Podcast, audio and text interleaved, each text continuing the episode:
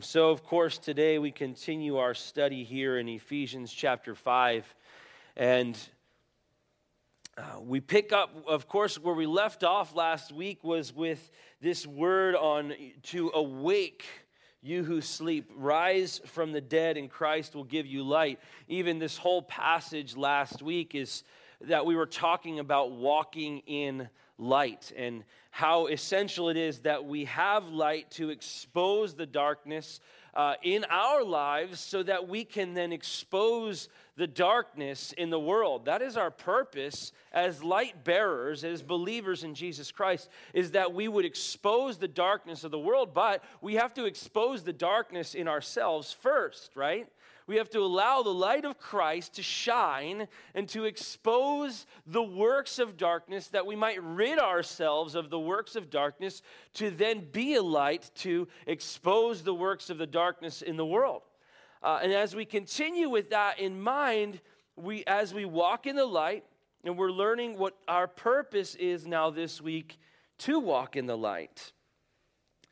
So, verse 15 then we see then that you walk circumspectly. There's a lot about walking here in Ephesians 5, right? The beginning we talked about walking in love, then we talked about walking in light. Now we're talking about walking in wisdom. You might see a little heading in your Bible. We're going to unpack that a little bit today. Uh, to, to talk about walking in wisdom. What does that look like? And first of all, he says, see then. And to say see then is to say, really, make sure to do it. Okay, it's not just like, well, you know, see then if it's okay, if you could try, if you don't mind. No, see then is very intentional to say, because of the light that is to shine through us and to expose the darkness, it is important that we are intentional about the way that we walk. We need to be very intentional about the way that we walk. So we see then we are intentional about it. We are going at it. We're not going to just let life happen to us. We are going to happen to the world, right? That is our purpose. And so we see then, we are intentional. And, and we've looked at in great length what it looks like to walk in love and to walk at light. And now Paul gives further instruction to walk circumspectly. Now, that is quite a word, isn't it? Circumspectly. The word translated means to walk carefully, precisely, and exactly. Circumspect, you know, we get the idea of circumspect is this idea of being able to see what's going on around you. I have the idea in my mind of a like an owl who can their head is on swivel, right? But with that, they're aware of what is going on. We need to be aware of what is going on in the world around us, but more importantly, we need to be aware of ourselves. We need to be aware of the issues, the sin issues that Paul identifies and calls out among the church. And we've been doing that for the last few weeks here, haven't we? We've been talking about things like sexual immorality. Ooh, We've been talking about things, and this week we're going to get into even more of just identifying clearly some of these things that creep into the church as Paul writes to the church. He's not writing to the world. As he writes to the church and saying, Beware, you have to take caution in certain areas in your life because you allow these things to come in and you're not even recognizing within yourself what's going on. You're not seeing clearly. Your head is not on swivel and is not aware of what is happening in your life or what is happening in the church. So you need to be very intentional about these things and see then that you walk circumspectly, carefully, precisely, and exactly. That tells us that the way we walk is to have purpose. And to walk carefully, to walk precisely, can only properly happen in the light. And we can walk carefully in the dark, but the chances are we're still going to run into some things. I got four kids. My boys, they love Legos. Sometimes in the night, I go up into their room and there are Legos on the floor and I don't see them because it's dark. I'm going to say goodnight, and then what happens? You guys know what I'm talking about. Step on a Lego with bare feet, and it is one of the worst things that could possibly happen to you in life. But it happens, right? And the reality is, if we turn on the light, we can see that there's a Lego on the floor and we can kick it out of the way, or we can say, pick it up. In the light, we have the ability to walk more carefully, precisely, and exactly. Now, their whole floor could be filled with Legos. But if I turn the light on, I might be able to find the exact location where my foot can go and not be in pain, right? That's the picture here. Be precise, be exact. Make sure the light is on so that you can be very exact in the way that you walk in the world today. You watch where you're putting your step. Make sure there's no Legos underneath your foot. Make sure there's something solid to put your foot on. That can only happen properly in the light. So there's building blocks here. We walk in love, then we walk in light, then we walk in wisdom. We need the love and we need the light to walk in wisdom. You see, the light helps us see so that we can be precise. It's hard to be precise in the dark. What Paul is saying here, simply put, is watch your step. Be careful. So many bad things can happen when we walk aimlessly in the dark. Years ago, there was a friend of mine who was being deployed, and he had recently gotten saved and he wanted to be baptized before he went out, right? And before he was deployed. And it was like February. And he's like, let's go do it in the ocean. Okay. Let's do it. So there was a group of guys. We went down there and we go into the ocean, and it was why I don't know why we did it at night, like 10 o'clock at night. But that's what, you know, when you're younger, it's just, oh, this is cool. This is great. We're going to do a baptism here. So we go down into the ocean in February, no wetsuits or anything. We just, yeah, it's fine. And we do this baptism, and we're all, of course, completely frozen at that point. And we're running back to a friend's house that was right there on the beach. So we're running back to go jump in a quick hot shower. And as we're running, I didn't even know. But then later, I get in the shower and I realize there's blood coming out of my foot. Because of this aimless, foolish wandering in the dark in February in New Jersey after a baptism in the ocean. There was a better way of doing this, obviously. But I wasn't circumspect. I wasn't walking in wisdom. I had stepped on a piece of glass that I had to then pull out of my foot. I didn't even know it. I couldn't even feel my foot. I didn't know I stepped on it until later.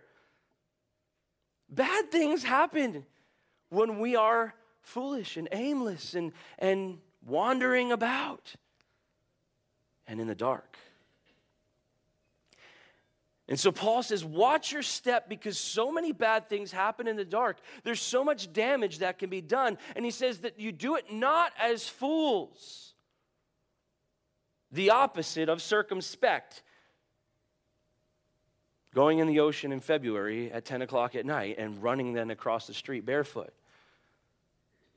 That's the opposite of circumspect. That is as fools, right? Not as fools. And that word is, is to be reckless, really. To be completely reckless. It, it actually paints a picture of what, of what Paul uses a word here that paints a picture of a drunkard. Not as fools. Is hey, don't be like a drunkard. Some translations say it this way do not become madmen.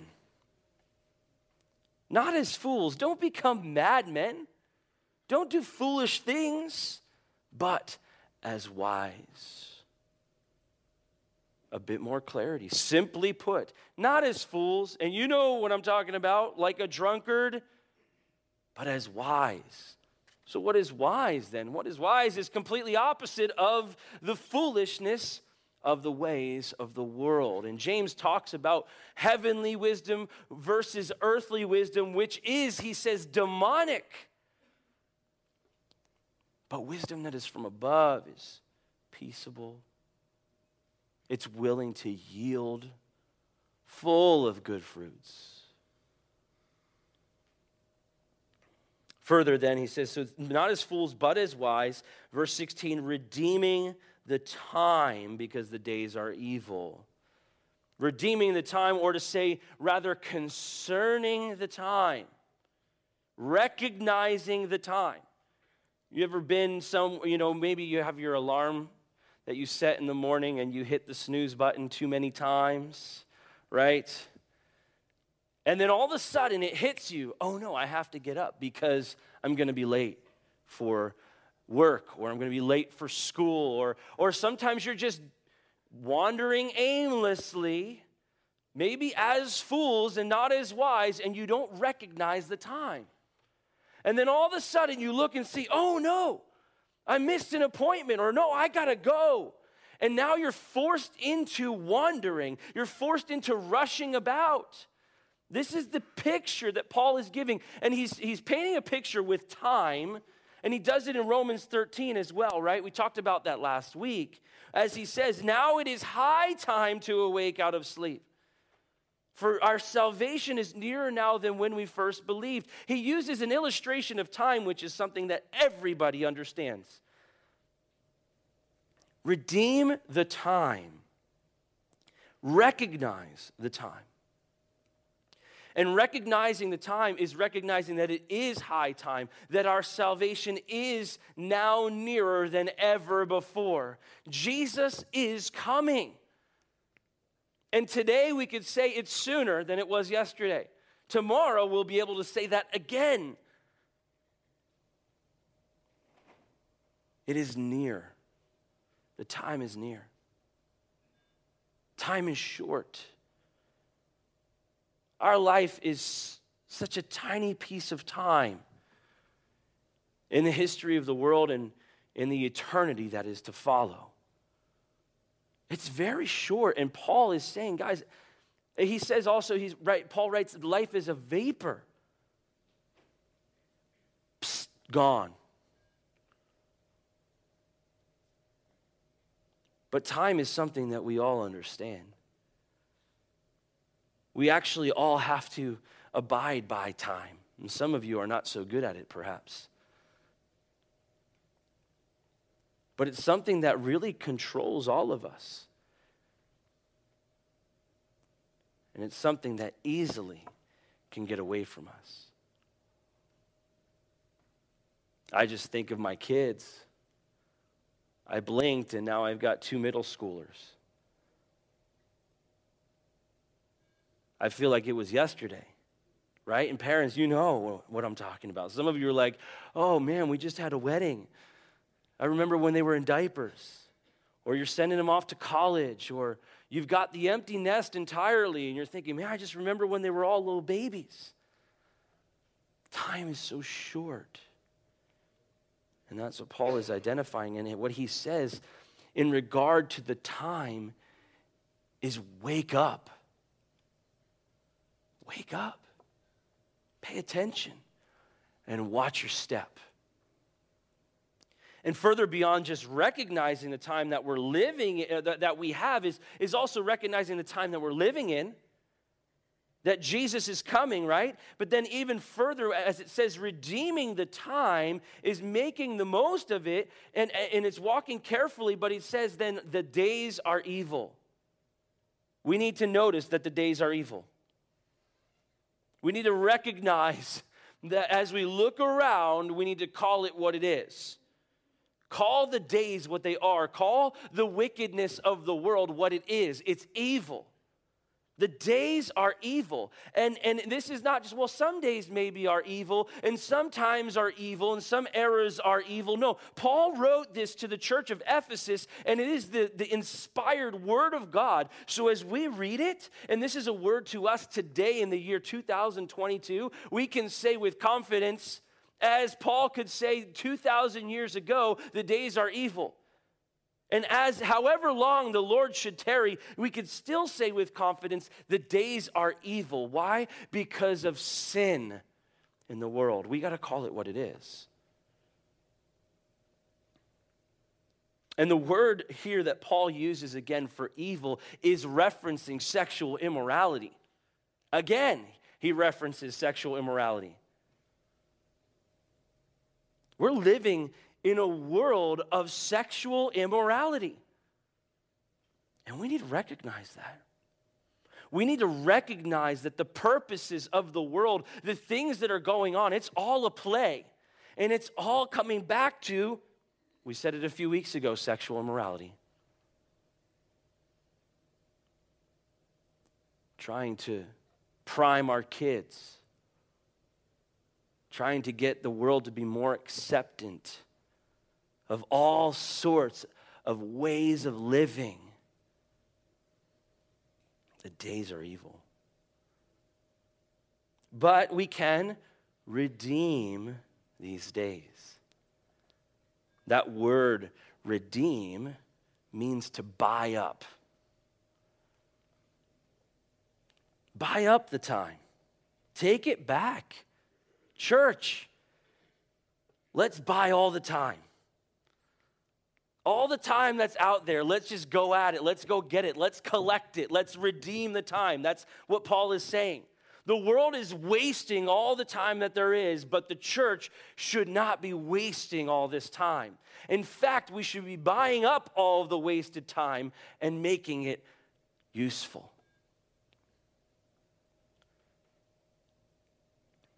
Take it back from the unfruitful works of darkness and don't allow the time that we have to be wasted.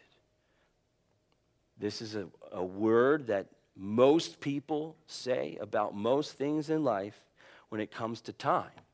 I don't have it. Right? I don't have time. I'm too busy. And sometimes that's in regard to your relationship with Jesus. Oftentimes, people will say, Oh, I'm too busy to go to church. I'm too busy to read my Bible. I'm too busy. I'm too tired. I'm t- I have too much going on to stop and pray.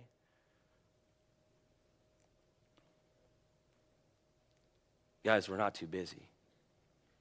We're just really bad at budgeting our time. And Paul calls it out redeem it. Redeem the time. Don't waste it. Don't allow for idle time. We need to renew our minds, and we can buy up the time with prayer, with reading the Word of God, with worship, with fellowship among the saints, with being a light in the darkness of this world. That's how we redeem the time. That's how we buy it up and don't allow it to be wasted. You notice that most of what the world offers is another waste of time, right? Like all the new things that come out these days, it's like, oh, here's another thing that you can waste your time with. And it's been this way for a long time, but maybe it's a little more obvious now. I feel this way after watching the Yankee game last night. I went to bed after 11 o'clock watching this baseball game, and it was a total waste of time. If you're an Indians fan, or uh, I'm sorry, if you're a Cleveland Guardians fan, then you probably disagree. But regardless, whoever wins this game, wins the series, wins the World Series, the, the end of the day is what does it matter to us? It brings a little bit of joy for a moment, but it doesn't last because we just want to win again next season. And at the end of the day, is it kind of just a waste of time? There's nothing wrong with these things, but it really makes us question what are we doing with our time?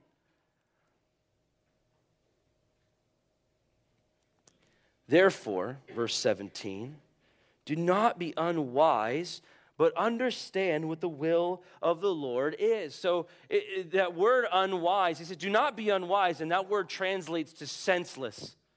Do not be senseless. But here's what it's specifically in relation to. He says, understand what the will of the Lord is. The will of the Lord, understanding the will of the Lord is done through the Word of God.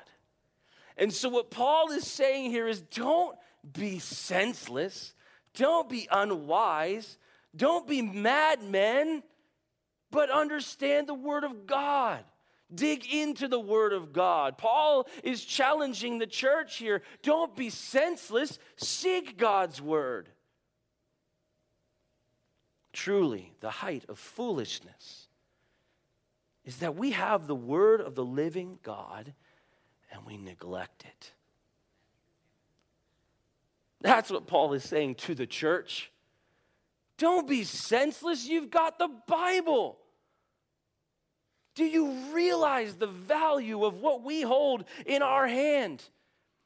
Especially here in the United States of America, each of you probably have several Bibles, and we have these smart devices that we waste our time on instead of maybe reading the Bible, which is how many different apps that we could have access to, and we can read, and we can listen, and we can memorize, and we can study it through this device that wastes all the time that there is.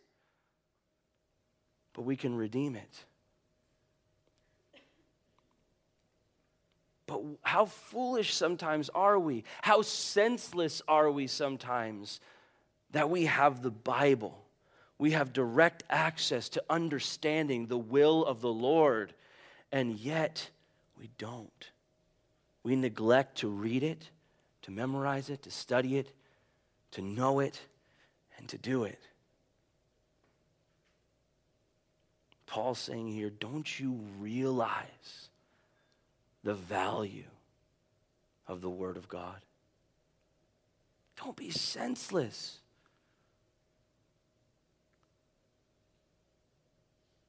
God, who created the heavens and the earth, and sent his son to die on a cross for your sins, has given you his word. Don't be senseless and put it on a shelf. Don't be senseless and forget about it. Don't be senseless and neglect it.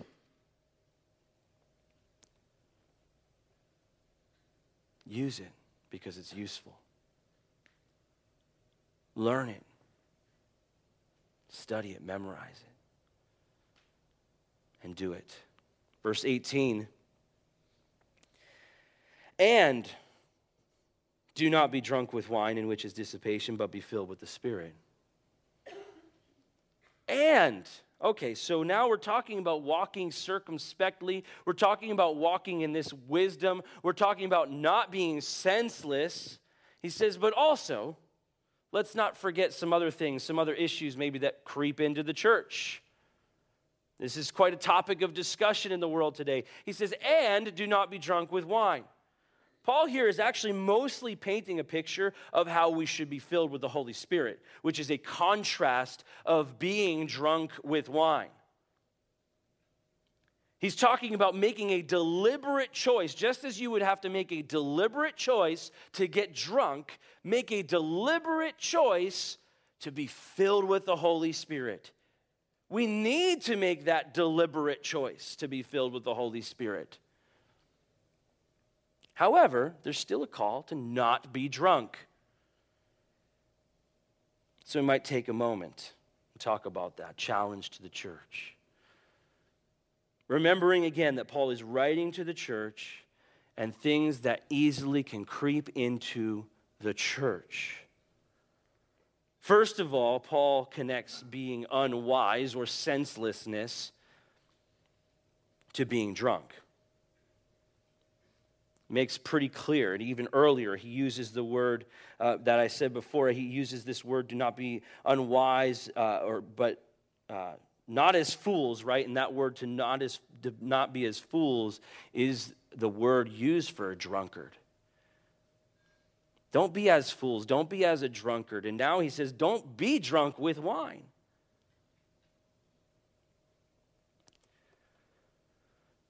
So it's pretty clear not to be drunk. But what about drinking? This is the age old question for the church, right?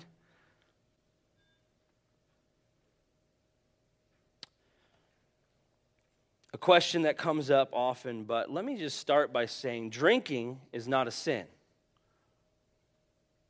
But again, Paul is calling out sin that creeps in. He calls out drunkenness. Let's remember this that drunkenness starts somewhere, doesn't it? Got to take the first drink to get drunk. So, no, it's not a sin, but I ask you this question is it worth it? Many of you would say that you're okay with it. You say, I'm good with exercising my liberty in Christ, and that's fine. But is it beneficial? Just like many of the other things that we've talked about already. Some other things that are called out in, this, in sexual immorality, Paul says, let it not even be named among you. So there's a little stricter call to that righteousness. And here he says, do not be drunk with wine. And the Bible will, will continue to share that with us. Don't be drunk.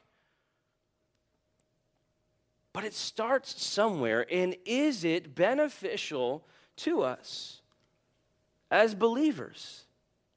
Now, I personally have a strong conviction because I have seen firsthand alcohol destroy lives. Many, many, many, many, many lives. I can't even tell you how many. But even more so, some very, very close to me, I have personally felt the pain of that destruction.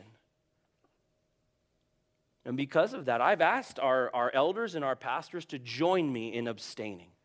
I'm not telling them, here's what the Bible says, and you have to because the Bible says you can't drink. But I just ask, I invite them, would you join me? Because I've seen the destruction and I have felt the pain of the destruction that alcohol causes. And you might think I'm legalistic. Well, it's just for me, not for you, so it's not legalism.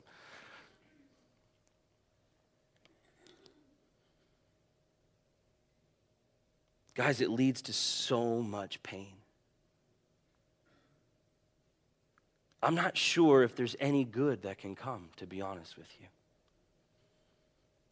You know that more than 10,000 people a year die from drunk driving accidents.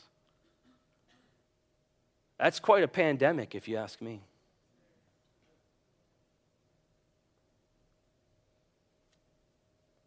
And it always starts with the first drink, with no intent to go any farther. But sadly, it often does. Most often, it does. I'm reminded of Noah. In Genesis chapter 9, it says this And Noah began to be a farmer and he planted a vineyard. Totally innocent. Then he drank of the wine and was drunk and became uncovered in his tent uncovered. He was naked in his tent. There was a perverse thing happening. And it started with he planted a vineyard. No big deal. And he drank of it. No big deal. But then he became drunk. There's a lot of times, oftentimes, there's an and when it comes to alcohol. And that's what I just want to warn you guys, the church. Let us be warned. And we just had a U turn graduation today. I'm sure that several of these guys t- could testify and say, yeah, it starts with just one. And there's a lot of destruction that follows. Interestingly enough, in Genesis chapter 9 is the first mention of wine in the Bible, and it's associated with perversion. So be careful. That's all I want to say be careful, be warned, and pray and move forward with conviction in the Holy Spirit on how you're going to handle yourself. Not just saying, I'm okay with it. I'm not going to get drunk. It's fine. Have you prayed about it? This is my answer to everything. Have you prayed about it? This is my answer to myself about everything. I'll talk to my wife about something. She'll be like, Have you prayed about it? I'm like, Oh, right. Have we prayed about it? We have to pray about it.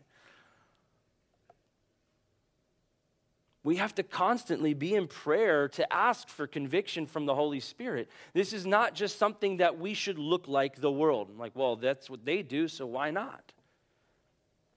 So I just want to warn you. It starts with one drink. Is it beneficial? Is it worth it? Pray and ask the Holy Spirit to give you conviction one way or another. If it's to be free in that liberty and you can drink and you could have a, have a, a small glass of wine and be okay with that, that's between you and the Holy Spirit. That's fine. If that's not going to cause dissipation, as Paul says. But pray and move forward in conviction that God has given you. Now, let's not just look at this as a warning, but it's a contrast, right? He says, but be filled with the Holy Spirit. So, just as drunkenness would change somebody, we could all agree that drunkenness changes people, right? All to, into all sorts of things, right? Sometimes angry, sometimes happy, all sorts of different ways drunkenness changes the person. But now Paul is using that as an example and saying, don't be drunk with wine, but be changed by the Holy Spirit. In a sense, to say, be drunk with the Holy Spirit. That the way you live your life is that you would be continually filled with the Holy Spirit so that you would be a different person. But under the influence of the Holy Spirit, not under the influence of anything else.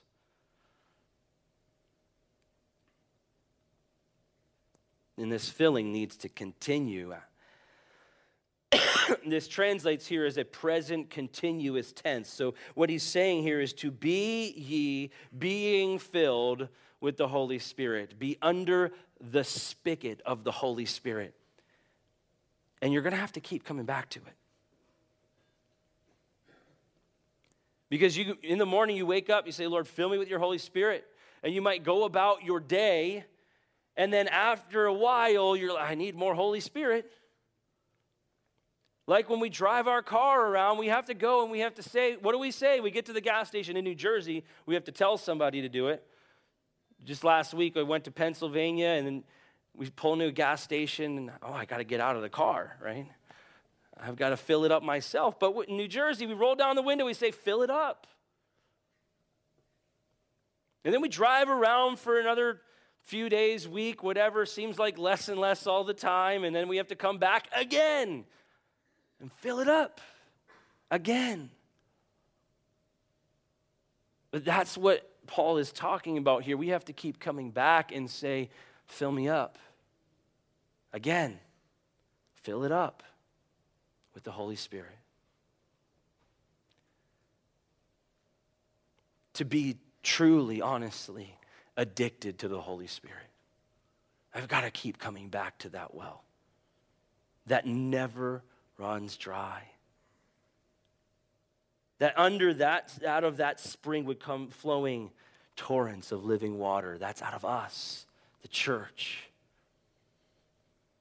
And this filling means that when we, when we grieve the Spirit, when we start to run on empty, we get right. We confess, we be cleansed, and we be filled.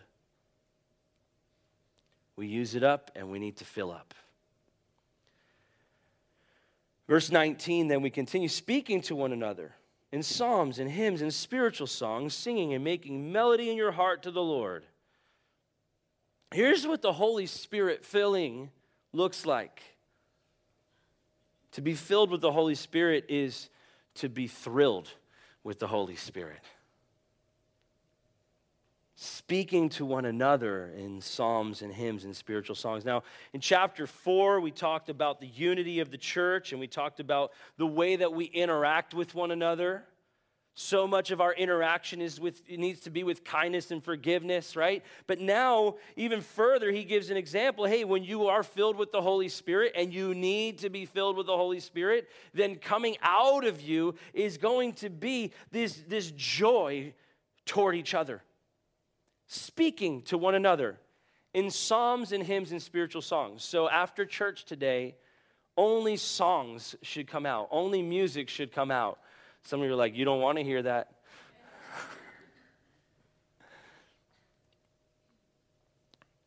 but these, the idea here is, is praise to the Lord, honor to God, should be what comes out of our hearts as we're filled with the Holy Spirit. When we're filled with the Holy Spirit, there will be joyful ministry that comes out songs, hymns, and spiritual songs. That's giving us a beautiful picture of the joy of the Lord. But so often in church, everything's very somber and serious. Our hearts, as we're filled with the Holy Spirit, would overflow with praise to the Lord and edification to one another. Psalms is speaking of Scripture sharing scripture with one another. Hymns is speaking of, of doctrinal music. It's rich, it, it proclaims truth. It proclaims the gospel, and yet we so often get caught up in speaking about all the things that are not true, all the lies that the devil is feeding us, and we start to complain to one another. But to speak doctrinal truths, to sing doctrinal truths to one another. This is what we practice in church. We have songs that are written right out of Scripture, Psalms. We have songs that we sing that are hymns, that are doctrinally true, gospel focused hymns. And we have spiritual songs, soulful music that speak to and minister to our soul as we minister to the heart of God. Songs of praise. Altogether, this is about honoring God and edifying the body of Christ. That's what a people filled with the Holy Spirit would look like. Not complaining, but honoring to God and edifying one another making melody in our heart, as it says, is, is not only in public, truly. It's not just as, I, as we interact with each other.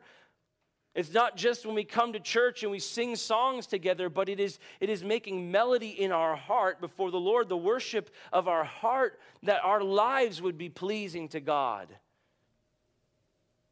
That who we are inside truly is honoring God. And it's not just words that come forth out of our mouths. Further in verse 20, he says, Then giving thanks always for all things to God the Father in the name of our Lord Jesus Christ. Giving thanks always for all things. Think about that. Let's say it again. Giving thanks always for all things. As you go home today and each day this week, as you ask for the filling of the Holy Spirit, I, I, I call you, I challenge you to recite that verse, that, that line, and say, giving thanks always for all things. Not just a couple things. And I've been challenged with this for myself. In life, you know, sometimes we, we have a tendency to look at all the things that are going horribly wrong and the things that are so difficult and painful. And we start to complain. But rather give thanks always for all things. The song of our heart, right? We make melody, and that melody of our heart, the song of our heart, should be a song of gratitude, a song of thanks. That's what should be flowing out of us. That is what's pleasing to God. Joyful gratitude. is to be the practice of the church, the practice of the believer. So that means in good times and bad times. When things are right and when things are horribly wrong. In the hills and in the valleys. I was reminded of this verse this week in Deuteronomy chapter 8, verses 1 to 7 says this every commandment which I command you today you must be careful to observe that you may live and multiply and go in and possess the land of which the Lord swore to your fathers. There's the promise. And you shall remember that the Lord your God led you all the way these 40 years in the wilderness 40 years of complaining in the wilderness to humble you and test you to know what is in your heart, whether you would keep his commandments or not. So he humbled you, allowed you to hunger, and fed you with manna which you did not know, nor did your fathers know, that he might make you know that man shall not live by bread alone. But man lives by every word that proceeds from the mouth of the Lord. Your garments did not wear out on you nor did your foot swell these 40 years, you should know in your heart that as a man chastens his son, so the Lord your God chastens you. Therefore, you shall keep his command, the, the, the commandments of the Lord your God, to walk in his ways and to fear him. For the Lord your God is bringing you into a good land, a land of brooks of waters, of fountains and springs that flow out of valleys and hills. Be thankful because God is always at work. Be thankful because of the promises of God. That He is leading you into a land of promise. That He is that He has been with you all the way. To remember the fact that you didn't starve in the wilderness, that your foot didn't swell in the wilderness, that He provided every step of the way. And through it all, was there pain? Yeah, but He was teaching you through that pain. Through the hills and the valleys, there's still life in Christ.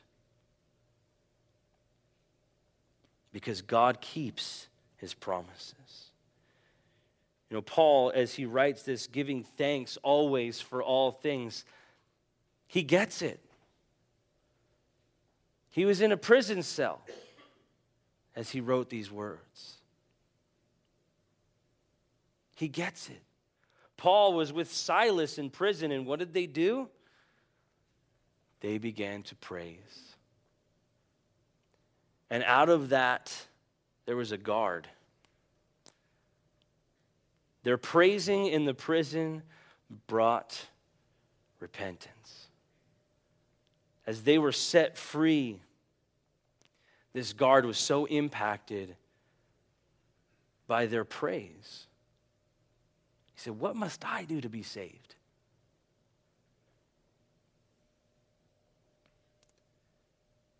And then he was. He and his household were saved. And this was based out of the response of Paul and Silas, who understood what it was to give thanks always for all things,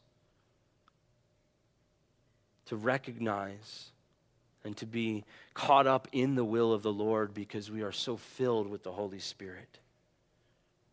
So today we, we have this challenge to us, the church, to be wise, to be intentional, to be redeeming the time, to be sober to be filled with the Holy Spirit, to have a heart of gratitude. In closing, I want to share an excerpt from a book by Charles Stanley, The Wonderful Spirit Filled Life. It says this as we talk about being filled with the Holy Spirit. The real tragedy is that we have lost our ability to function in our society the way God originally intended. We were left here to be a light to our world, Our lives are to be a commercial announcement of a coming kingdom. People should be able to look at us and know there is something different about us, not our clothes or our hairstyle, us, what is on the inside. There should be something different in the way we do business. There should be a clear distinctive in the way we raise our children. Our marriages should be testimonies of the love of Christ. Those who choose to remain outside the church should be enamored by the unity and love they see among believers. Unfortunately, that is rarely the case. Consequently, our society has a warped perspective on the person and work of Christ.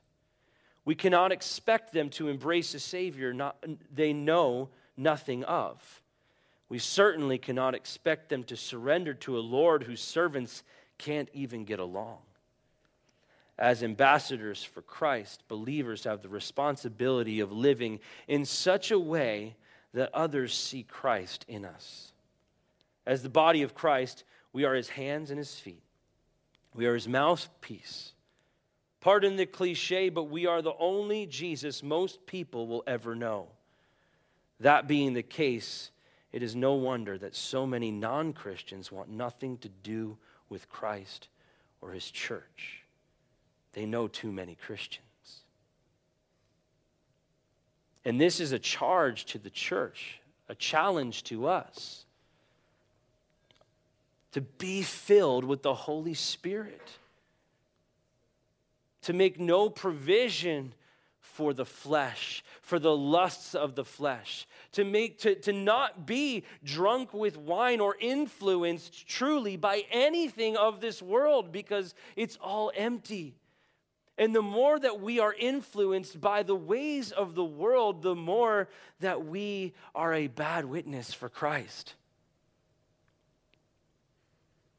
But be filled with the Holy Spirit.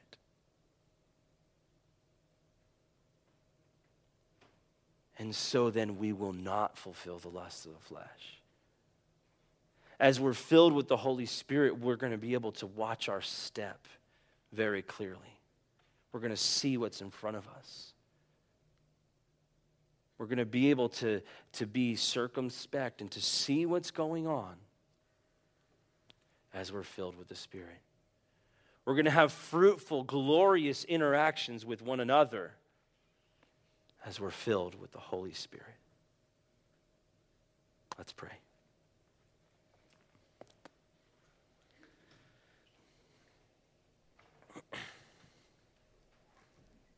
Thank you, Lord, that you have given us your Spirit to abide with us forever. Teach us, Lord, to walk in your ways, to walk in that wisdom, to see you glorified in our lives, God.